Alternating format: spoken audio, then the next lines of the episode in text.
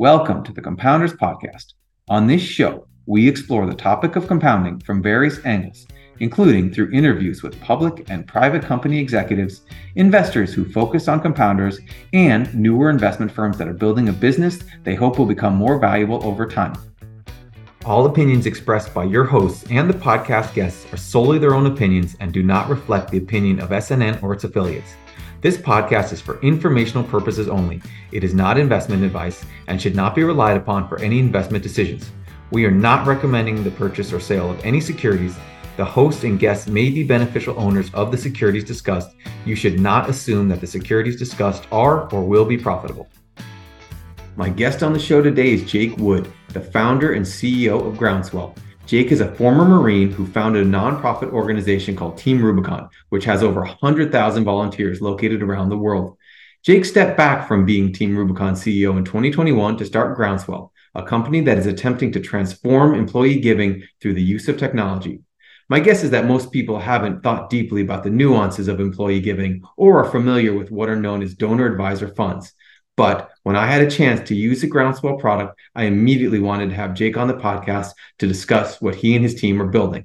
Specifically, we covered the founding story of Groundswell, donor advised funds and some of the issues associated with legacy offerings, the idea of everyone having their own personal foundation, the ways in which Groundswell makes money, and what Jake hopes this business will look like in five years. And without any further ado, here's my conversation with Groundswell CEO, Jake Wood. Jake, you've had such a diversity of experiences. I wasn't really sure where to even start this discussion.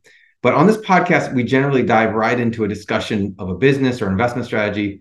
But what I'm interested in why you chose to join the Marines right after graduating from Wisconsin, where you played football during your four years there. Yeah, uh, not not quite an investment decision, uh, unless I was investing in a, a, bad back and, and sore hips for the rest of my life. Um, yeah, yeah. I mean, I went to University of Wisconsin and uh, was in the business school. Got a degree in in uh, real estate, urban economics, and, and political science. Um, kind of always thought I would go straight into the business world, maybe get into finance. Um, but uh, you know, it was an interesting time period. I, had been in school uh, as a freshman on 9/11, and so my first four years of college were basically the first four years of the war on terror. And so when you know the time came to graduate. I just had to make this assessment. Was i ready to go sit at a desk and um, you know start that part of my life uh, or did i want to do something else? And so i chose to join the marine corps uh, you know tough decision um, led to a tough four years but wouldn't regret it for the world.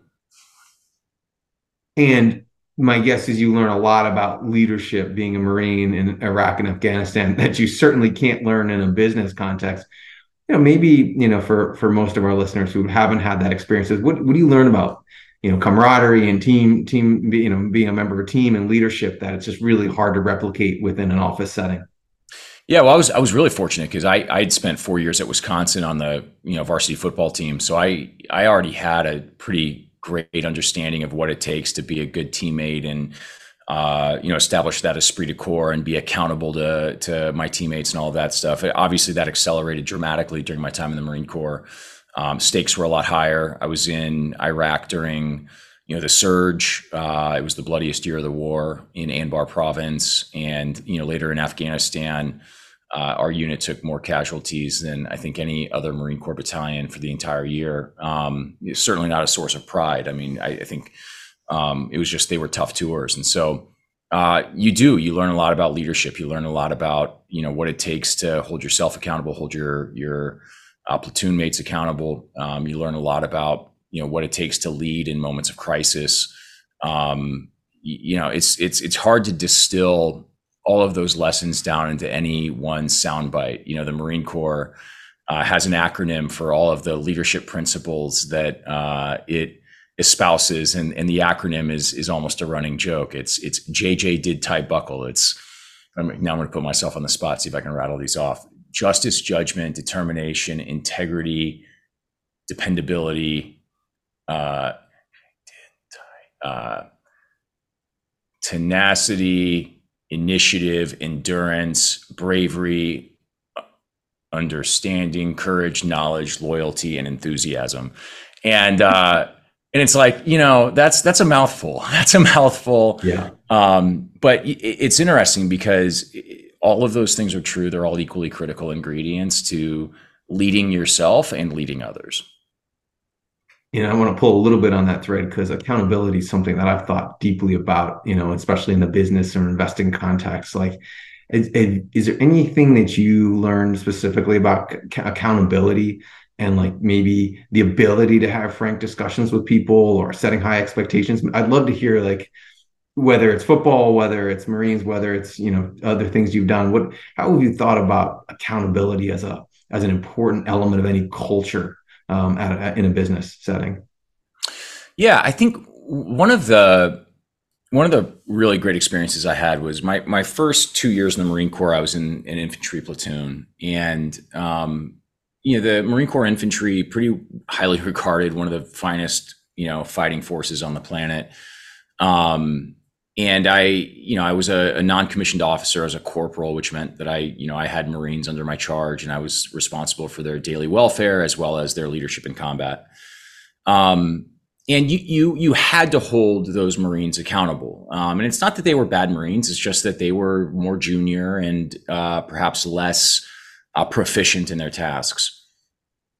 My last two years, though, I was in a Marine Corps sniper team, and you know, if the Marine Corps infantry is well regarded, Marine Corps sniper teams are legendary, and it's a it's a very arduous process to try out for and be selected into a, a sniper platoon, and then even harder to to get a spot and and eventually graduate from sniper school. And so these are probably the most proficient, mature, um, and professional Marines in the Marine Corps.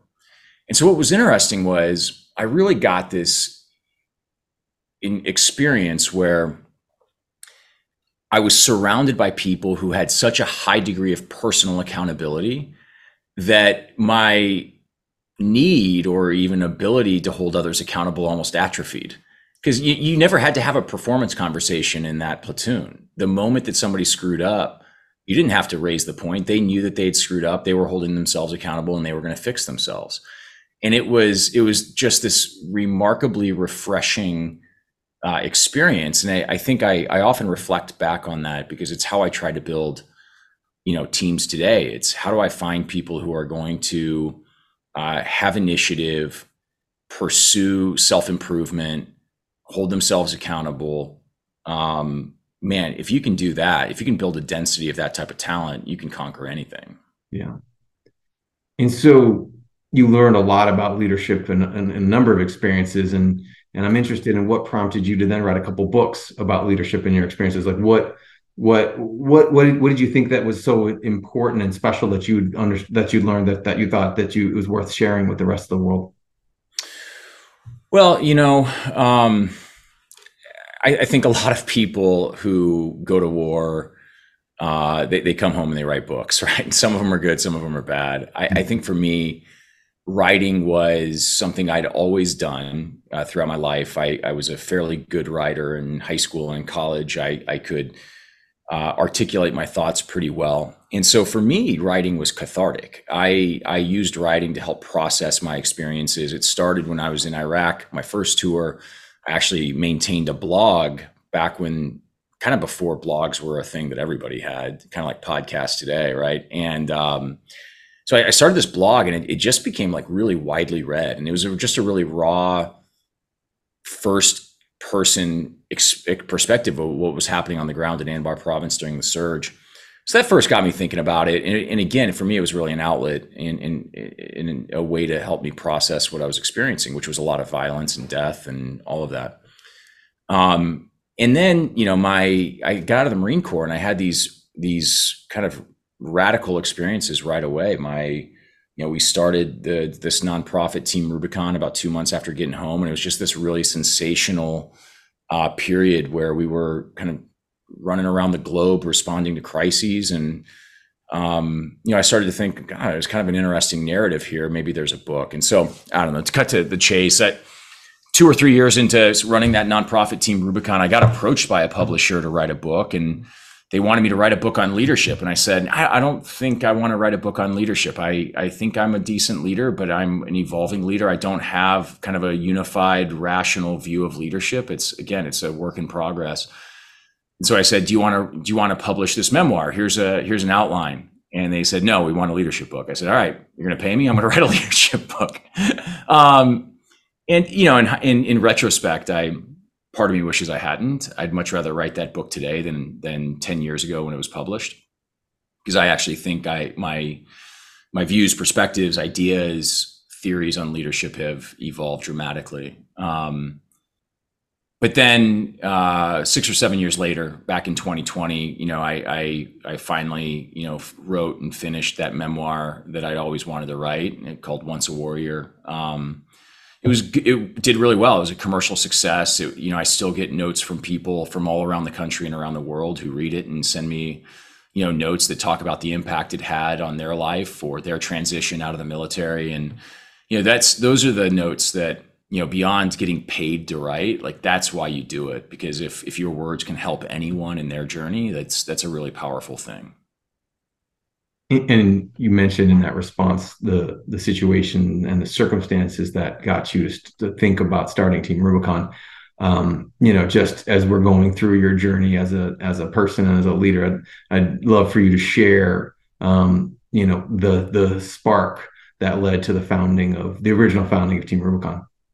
Yeah. So for the listeners out there that are unfamiliar with the story, um, which probably most of you. Um, I got out of the Marine Corps in 2009. I, you know, I'd done time in Iraq and Afghanistan. I, um, you had this decision to make about whether I was going to stay in the military or if I was going to get out after my first enlistment. And, you know, ultimately I decided to get out. A lot of reasons for that. But about two months after getting out, I was waiting for application decisions to come back for, for grad school. I was applying to go get my MBA and as I was waiting in January of, of 2010, so this is again about two months after I got out of the Marines, the earthquake, uh, an, an earthquake hit Haiti. And, you know, a lot of people may have forgotten how horrific that event was, but, you know, they estimate about 100,000 people died instantly and another 100 to 150,000 people died in the coming weeks and months. And so I sat there and watched that moment unfold freshly out of the Marine Corps and, and just felt inspired to do what I could. And so, ended up organizing a team of of veterans and and doctors, and we went down to Haiti, uh, the capital city of Port-au-Prince, you know, about four days after the earthquake, and we started running medical triage clinics all throughout the city. You know, helping. Uh, and it was it was just this wild experience. I mean, we we were on the ground, uh, running and gunning, doing work that you know in parts of the city that other organizations just wouldn't even touch. Um, helping people especially over the first two or three days that we were on the ground. I mean, these people that we were treating had horrific injuries. I mean, it was like a Civil War battlefield every day. It was one of the most, um, certainly one of the most powerful experiences of my life. A horrific experience, but powerful experience. And at the conclusion of it, we just we realized that you know the effectiveness of our team was really born of our experiences as military veterans and combat veterans specifically, the ability to to navigate the chaos and uh, you know do rapid operational planning and risk mitigation and you know security assessments and all of that stuff. So we came back. We we incorporated this thing as a nonprofit, um, and you know really with you know I don't know that we had any grand ambition at the time. We just kind of wanted to to see where it would go, and I I ended up running that thing full time for 11 years, um, and it still is is thriving today as a probably the the second largest uh, disaster response organization in the country behind the Red Cross such an incredible story. So what, you know, one of the things we we we always like to focus on this podcast is like passing on the reins and knowing when it's time to move on. What what was the what was the the what was the decision like to to step away as CEO and and you know think about what was next for you? Yeah, I think I'd always been thinking about stepping away since the beginning. I you know I I think that um, every organization is um, is either constantly evolving or it's slowly dying. It's just like any organism, right? So if you're not adapting as the world around you changes, then um, you know you're not going to be long for this world. And so I, I was always very realistic with our stakeholders, whether they were donors or board members or volunteers, that I'd run the organizations for as long as I was the right person to run the organization. And there were moments when I thought that that was going to be one year, two years, five years. There were moments at the five year mark where I thought maybe I had 12 or 18 months left. And then I stuck around for another five years. Um, so I think I was always, I was always very sober about the idea that, you know, this isn't what I'm going to do forever, both because I don't think that would be good for the organization, but also because I have, you know, other things that I want to do. And part of that is I'm a, I'm an entrepreneur at heart. I can't imagine um, running the same organization forever because at a certain point you're no longer an entrepreneur you're just a ceo mm-hmm. and so in 2021 at the well actually it was at the end of 2020 I, I had been doing it for 10 years um, the organization was in a great place we had survived covid and uh, that was you know a very important moment to realize okay like you know we're not not a lot there were a lot of organizations that didn't survive yeah. And uh, I had a great succession plan in place. My my chief operating officer was fully ready to take the reins, and um, I realized that um, I was ready for the next thing. I wanted to be an entrepreneur again. I wanted to start from and go from zero to one. Um, we were at a stage at Team Rubicon. We weren't zero to one anymore. We were one to a hundred, and and there were parts of that that were really fun and exciting and challenging, and there were parts of it that seemed kind of boring. Um, mm-hmm. And that's not to discredit anything that that organization is still doing today because they're having tremendous impact. And I'm excited that I can stay involved as chairman of the board. So it was just really the perfect opportunity for me. And of all the things that you could have done after Team Rubicon, where did the idea for Groundswell come from? And how did you know, like, what was the spark that said this is worth pursuing? Yeah. So I think one of the things that had always caused me to hesitate leaving team, you know, not running Team Rubicon was this idea that, you know, I wanted to make sure that the next thing that I did was as impactful, you know, had as much purpose. Um, but I wanted to do it as a for profit. And so, you know, that kind of narrows the range of possibilities down pretty substantially. And um, so when I finally made the decision to step down from Team Rubicon, I didn't have what the next thing was going to be. I just knew I needed to make the decision. So as soon as I had the time and space, I started to you know do some assessment about you know what what are the possibilities and know, I kind of started with what do I know well? I've spent 11 years doing doing this thing. Um, what did I learn? And I learned a lot about disaster response. And there's actually tremendous business opportunities in, in disaster response. And I learned a lot about philanthropy. You know, we raised over 300 million dollars while I was running Team Rubicon um, in in philanthropic contributions. That's a lot of money, and we raised it from you know, grassroots donors, billionaire family offices, corporations, and foundations, and you know, had a pretty pretty good grasp of all of that. And so came up with this idea for Groundswell. Uh, we ended up raising uh, venture money back in 2021, back when you could still raise VC money, mm-hmm. uh, led by Google Ventures.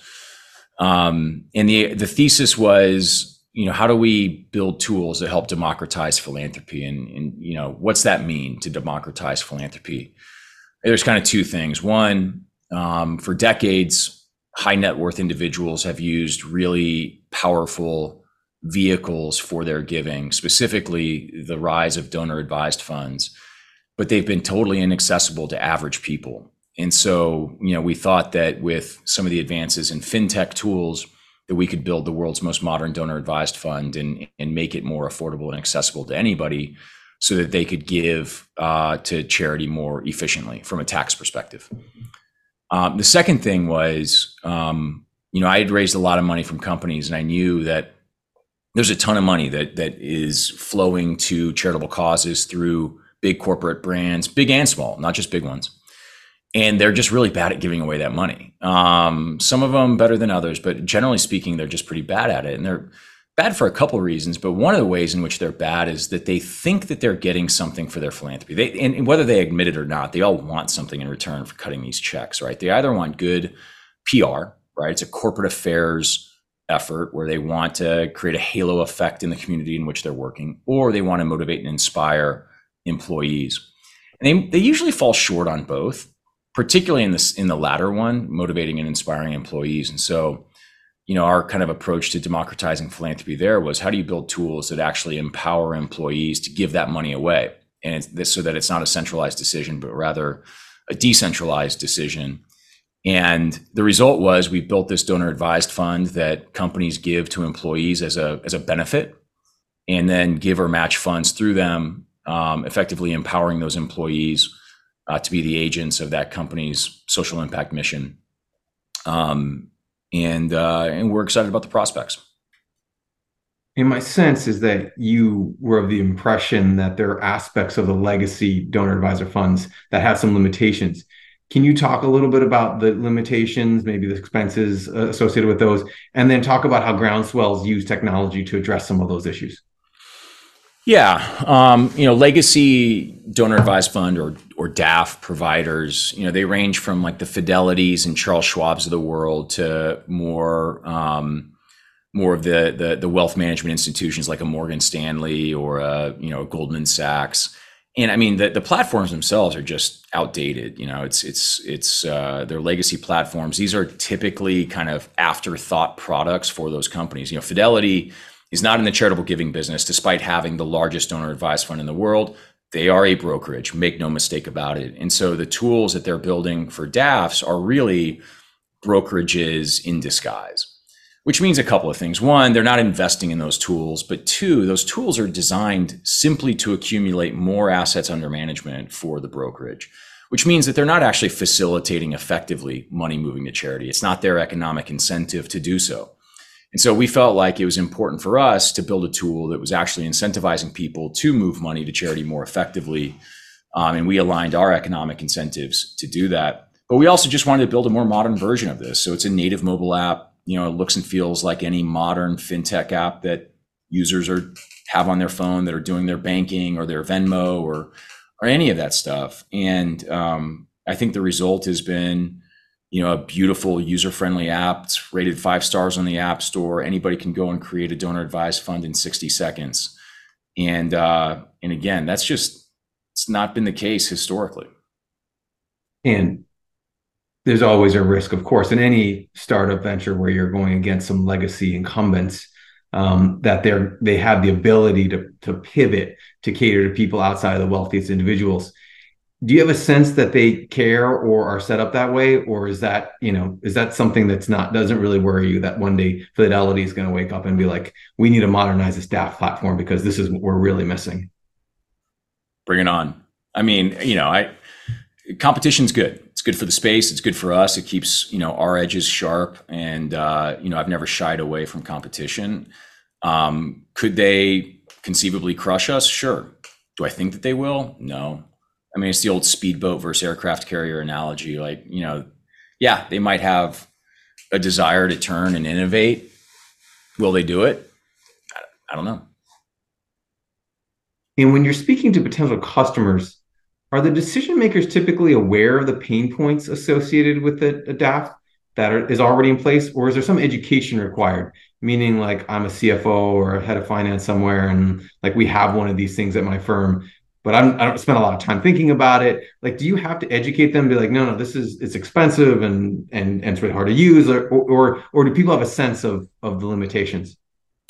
You know, it's interesting. It, it really depends on the company and the buyer. So, if we're selling to a large company that's got like a formal corporate social responsibility team, those folks are pretty wise on donor advised funds. Um, but maybe they've never really thought about it as an employee benefit, right? That's that's entirely novel. So for for some CSR professionals, they encounter us for the first time, like, and they say, "Oh, that's really cool. I know rich people had these. I've never thought of them as a tool for our employee-driven philanthropy."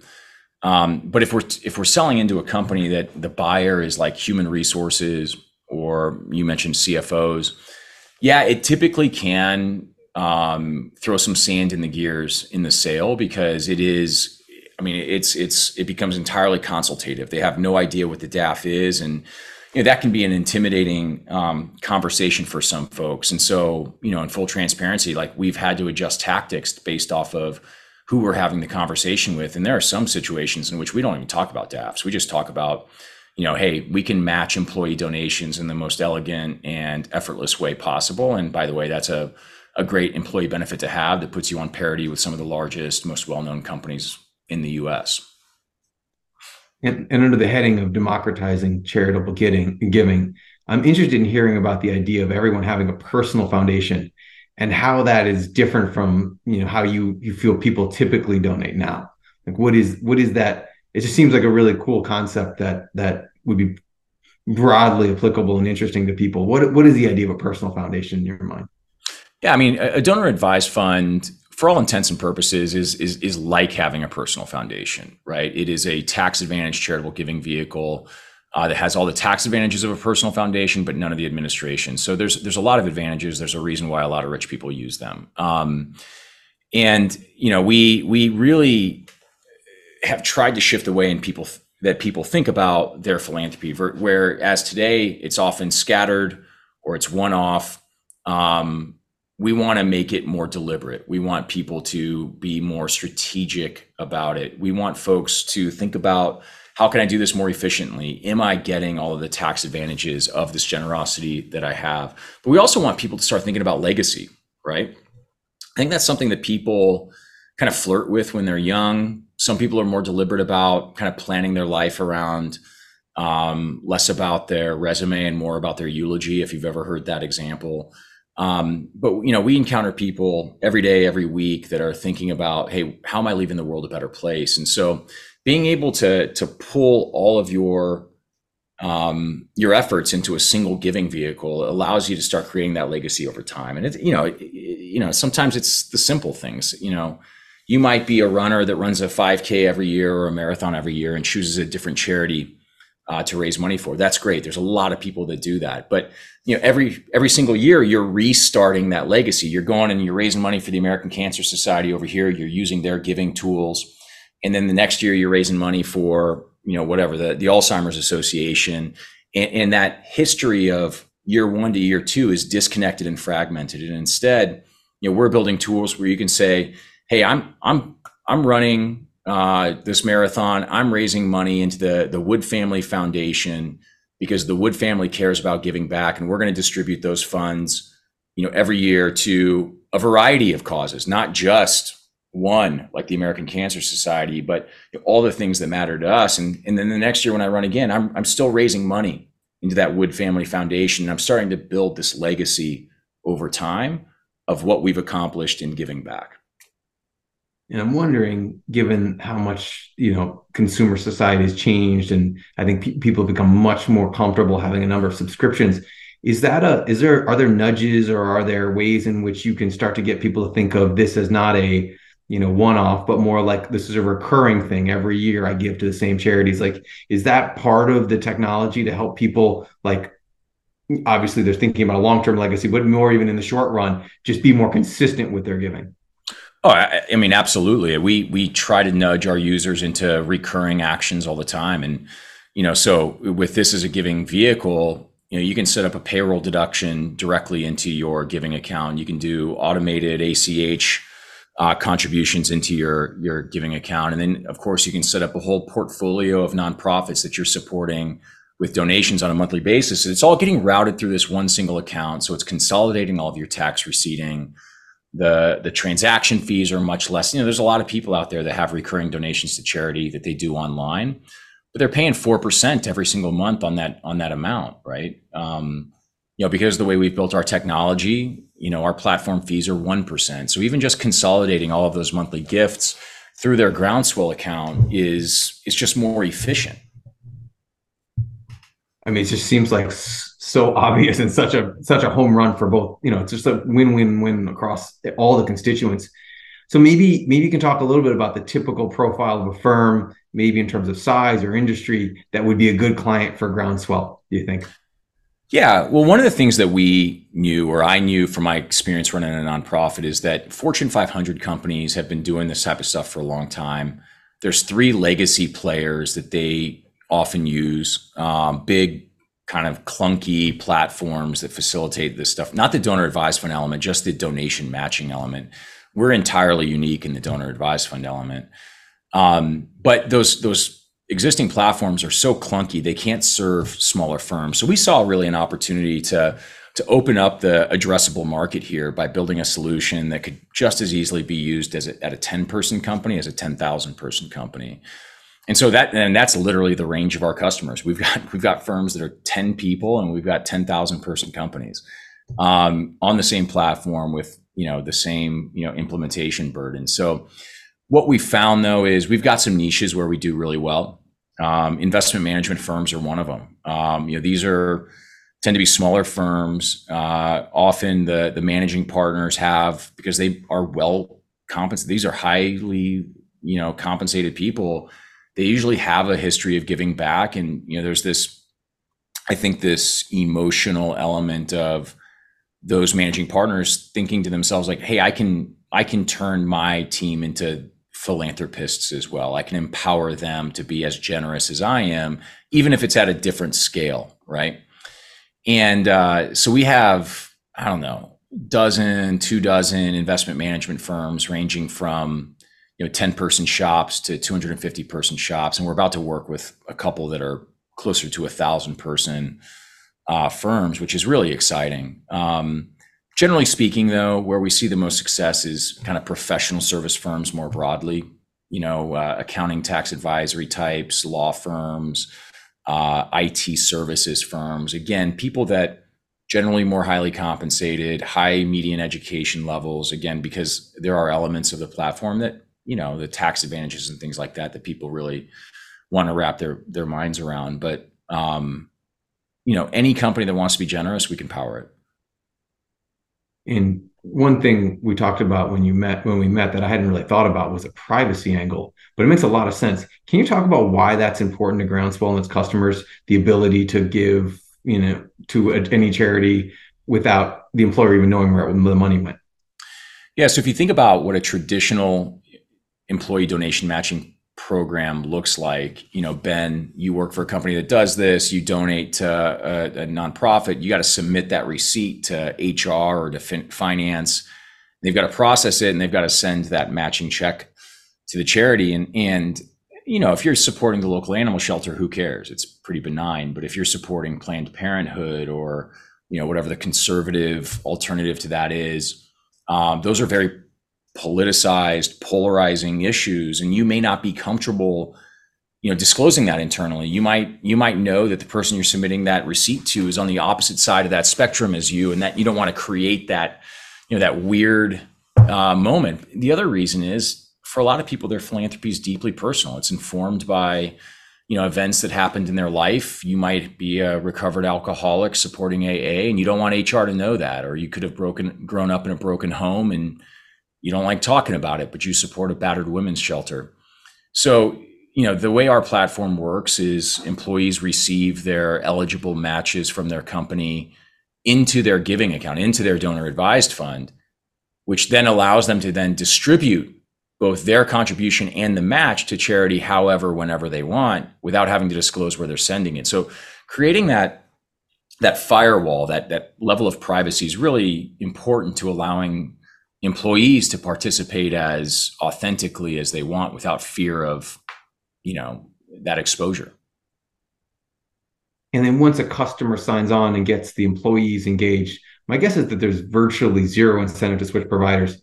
Can you talk about just what you've seen in terms of switching costs and your sense of retention should look like as this business matures and scales and you you know kind of find the right types of businesses to work with yeah, it's funny you say that. I, you know, I think that you are right. You should be right. What's interesting though is that we're seeing a lot of companies come to us looking to get off those legacy platforms. Um, you know, they are dissatisfied with the user experience. They're dissatisfied with the customer service. They're dissatisfied with the administrative burden that they thought they were getting rid of, but they really just swapped one admin task for another.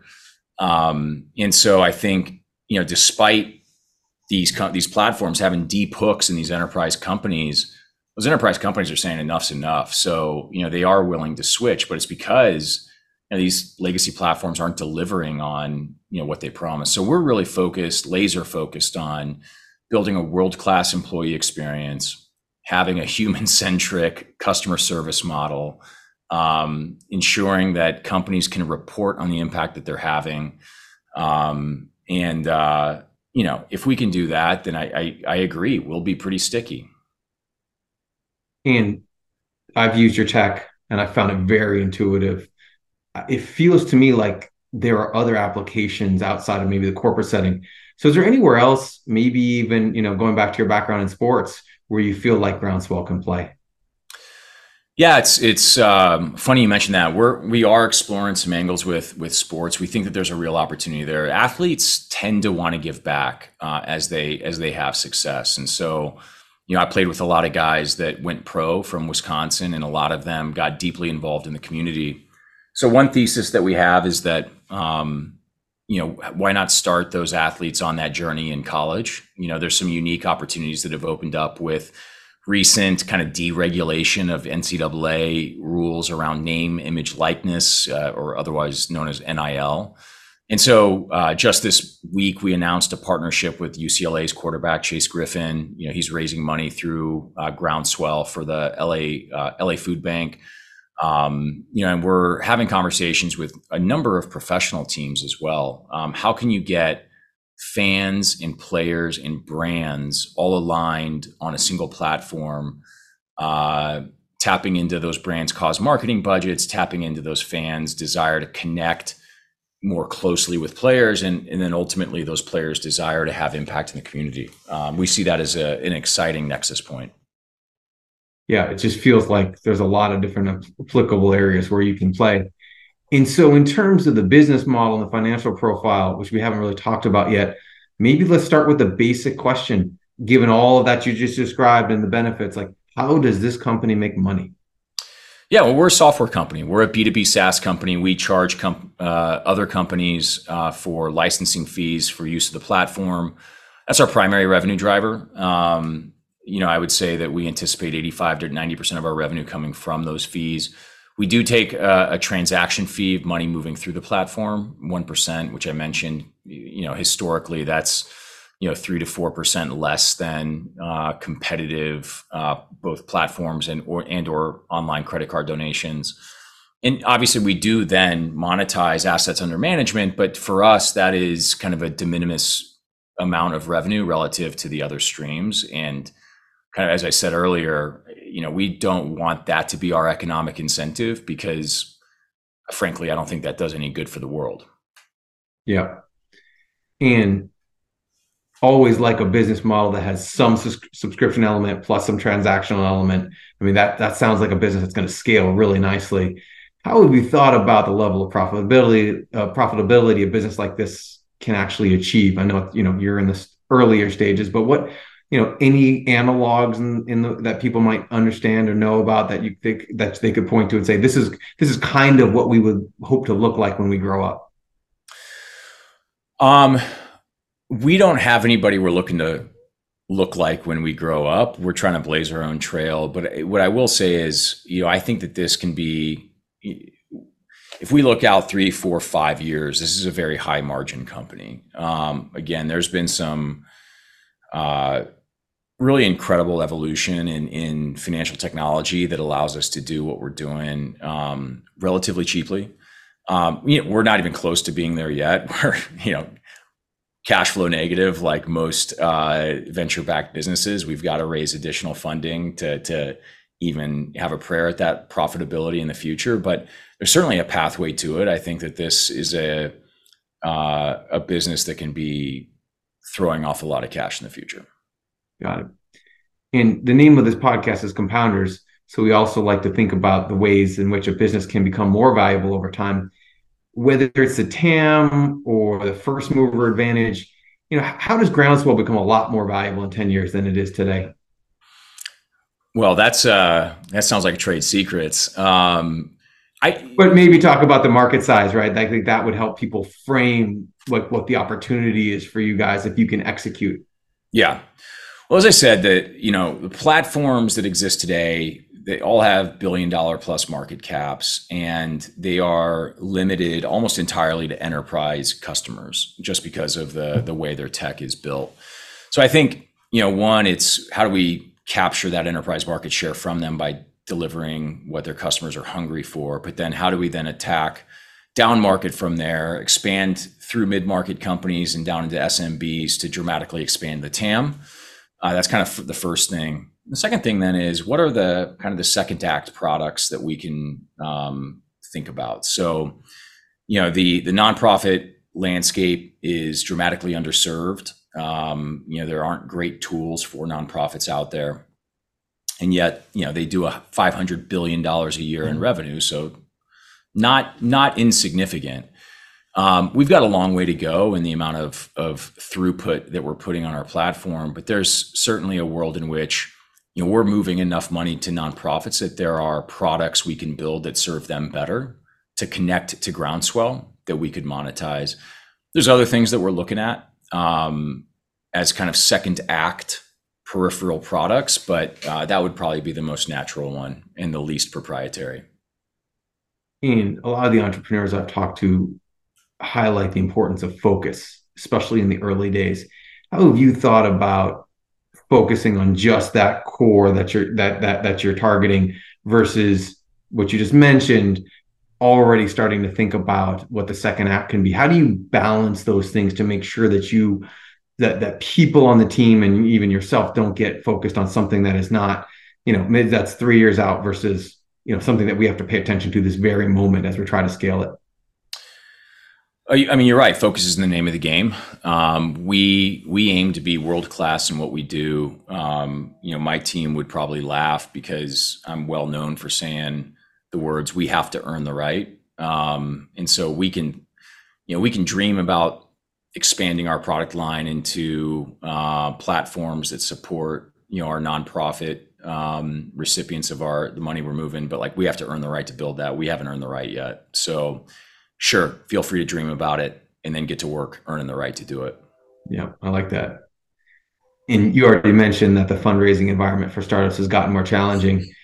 How are you guys managing through that? Have you had to change your focus at all given the external environment or is it you know just kind of you have your marching orders and you're and you're you're following that and and and understanding that there may need to be some more capital at some point. Yeah, well, we know we're going to need some more capital at some point. Um, you know, we've been making moves to control burn, and we ended up extending our seed round and raising an additional two and a half million dollars from existing. Uh, well, about half from existing investors and another half from existing customers, which I think is a really powerful testament to what we've built. So, we're well capitalized for our plan. Um, you know, we've got two years of cash, roughly speaking, and uh, you know, obviously, the hope is that we both build, uh, you know, a company that's reaching the necessary milestones to justify our next round, but also that we're timing that raise in an environment that is much more friendly to Series A rounds than the current one is. And another thing we often ask entrepreneurs um, in this podcast is built to last or built to sell right? The idea a lot of founders are building things to sell versus you know something that you know they could oh, you know run for a long time or like could continue you know within with the same management team for a while. How how have you thought about that concept of of like and as you're thinking about building this thing into something much bigger is is there a difference between something that's built to sell versus built to kind of you know be around and last and be independent? Oh absolutely. Absolutely. And i think uh, you know, I think built to sell companies are fairly transparent. Um, there's nothing wrong with it. I mean, you want to get rich quick product. Like a lot of people make a lot of money doing that. Um, that's not really my mindset. I, I, can't really imagine that. I get very emotionally invested into the the things that I'm building. Um, you know, obviously, there's no build to sell uh, scenario for a nonprofit. So when I was running and building Team Rubicon, we we always spoke about building an organization that was going to last 100 years. And and there's something really powerful, I think, about that mentality. Um, I don't know what the future holds for Groundswell, but you know, our aspiration is that we build uh, kind of an industry shaping company, and we have really no interest in getting gobbled up by one of the legacy players. Um, I think that off ramp would be pretty easy to reach, but you know, I, I don't think we want to settle for easy milestones. Sure.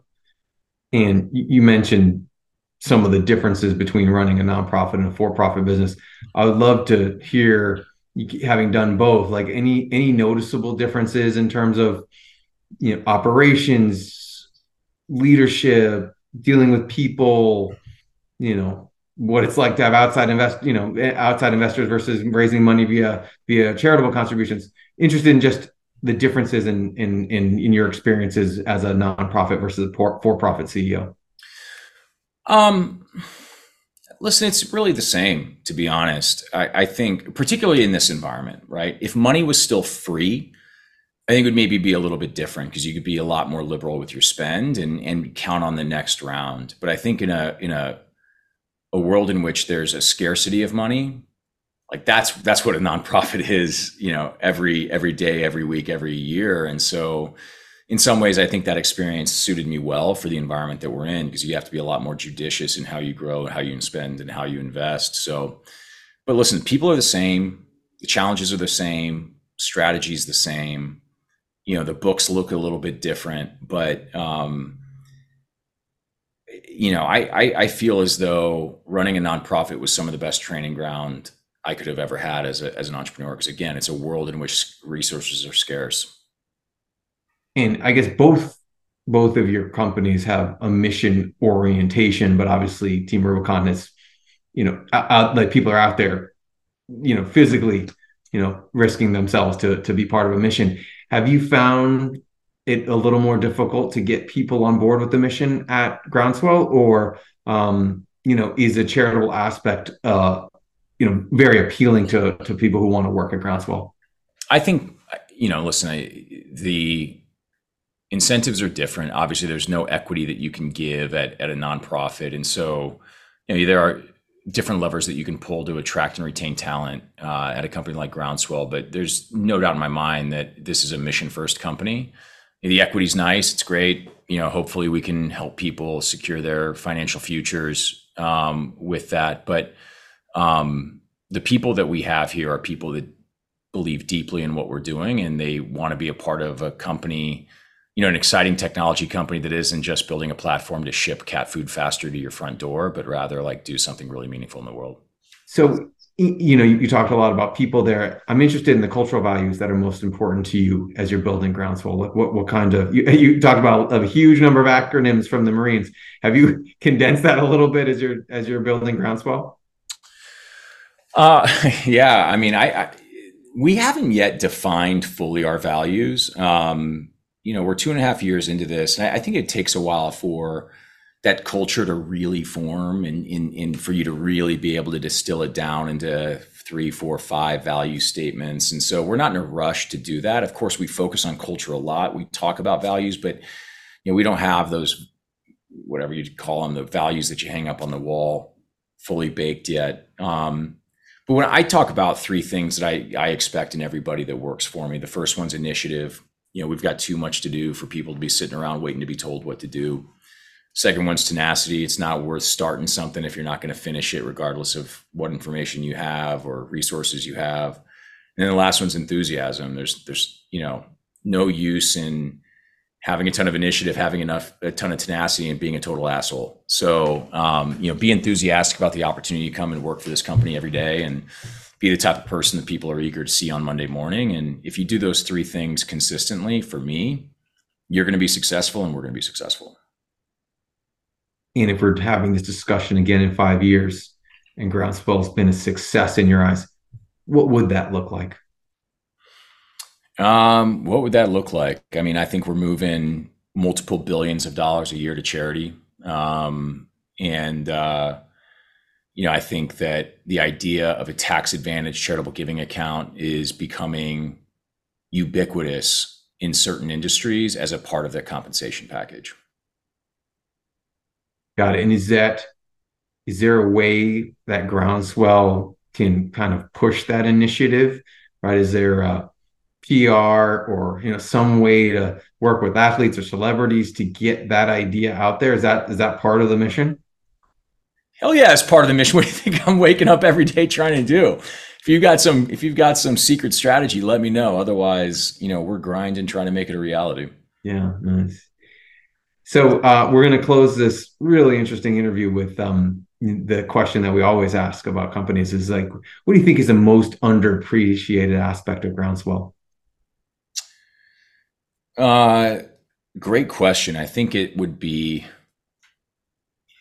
the elegance of our solution, specifically, you know, just this idea of using a donor advised fund as the the mechanism, the pipes through which a company can empower its employees to give. Like the the, the tax advantages aside, it's allowed us to just build a more elegant experience for both employee and the administrators in those in those companies and um, I think that's often lost on people um, when because they're thinking about the tax uh, implications, and really the tax implications are just kind of like a a nice to have relative to the, the simplicity that we can afford people.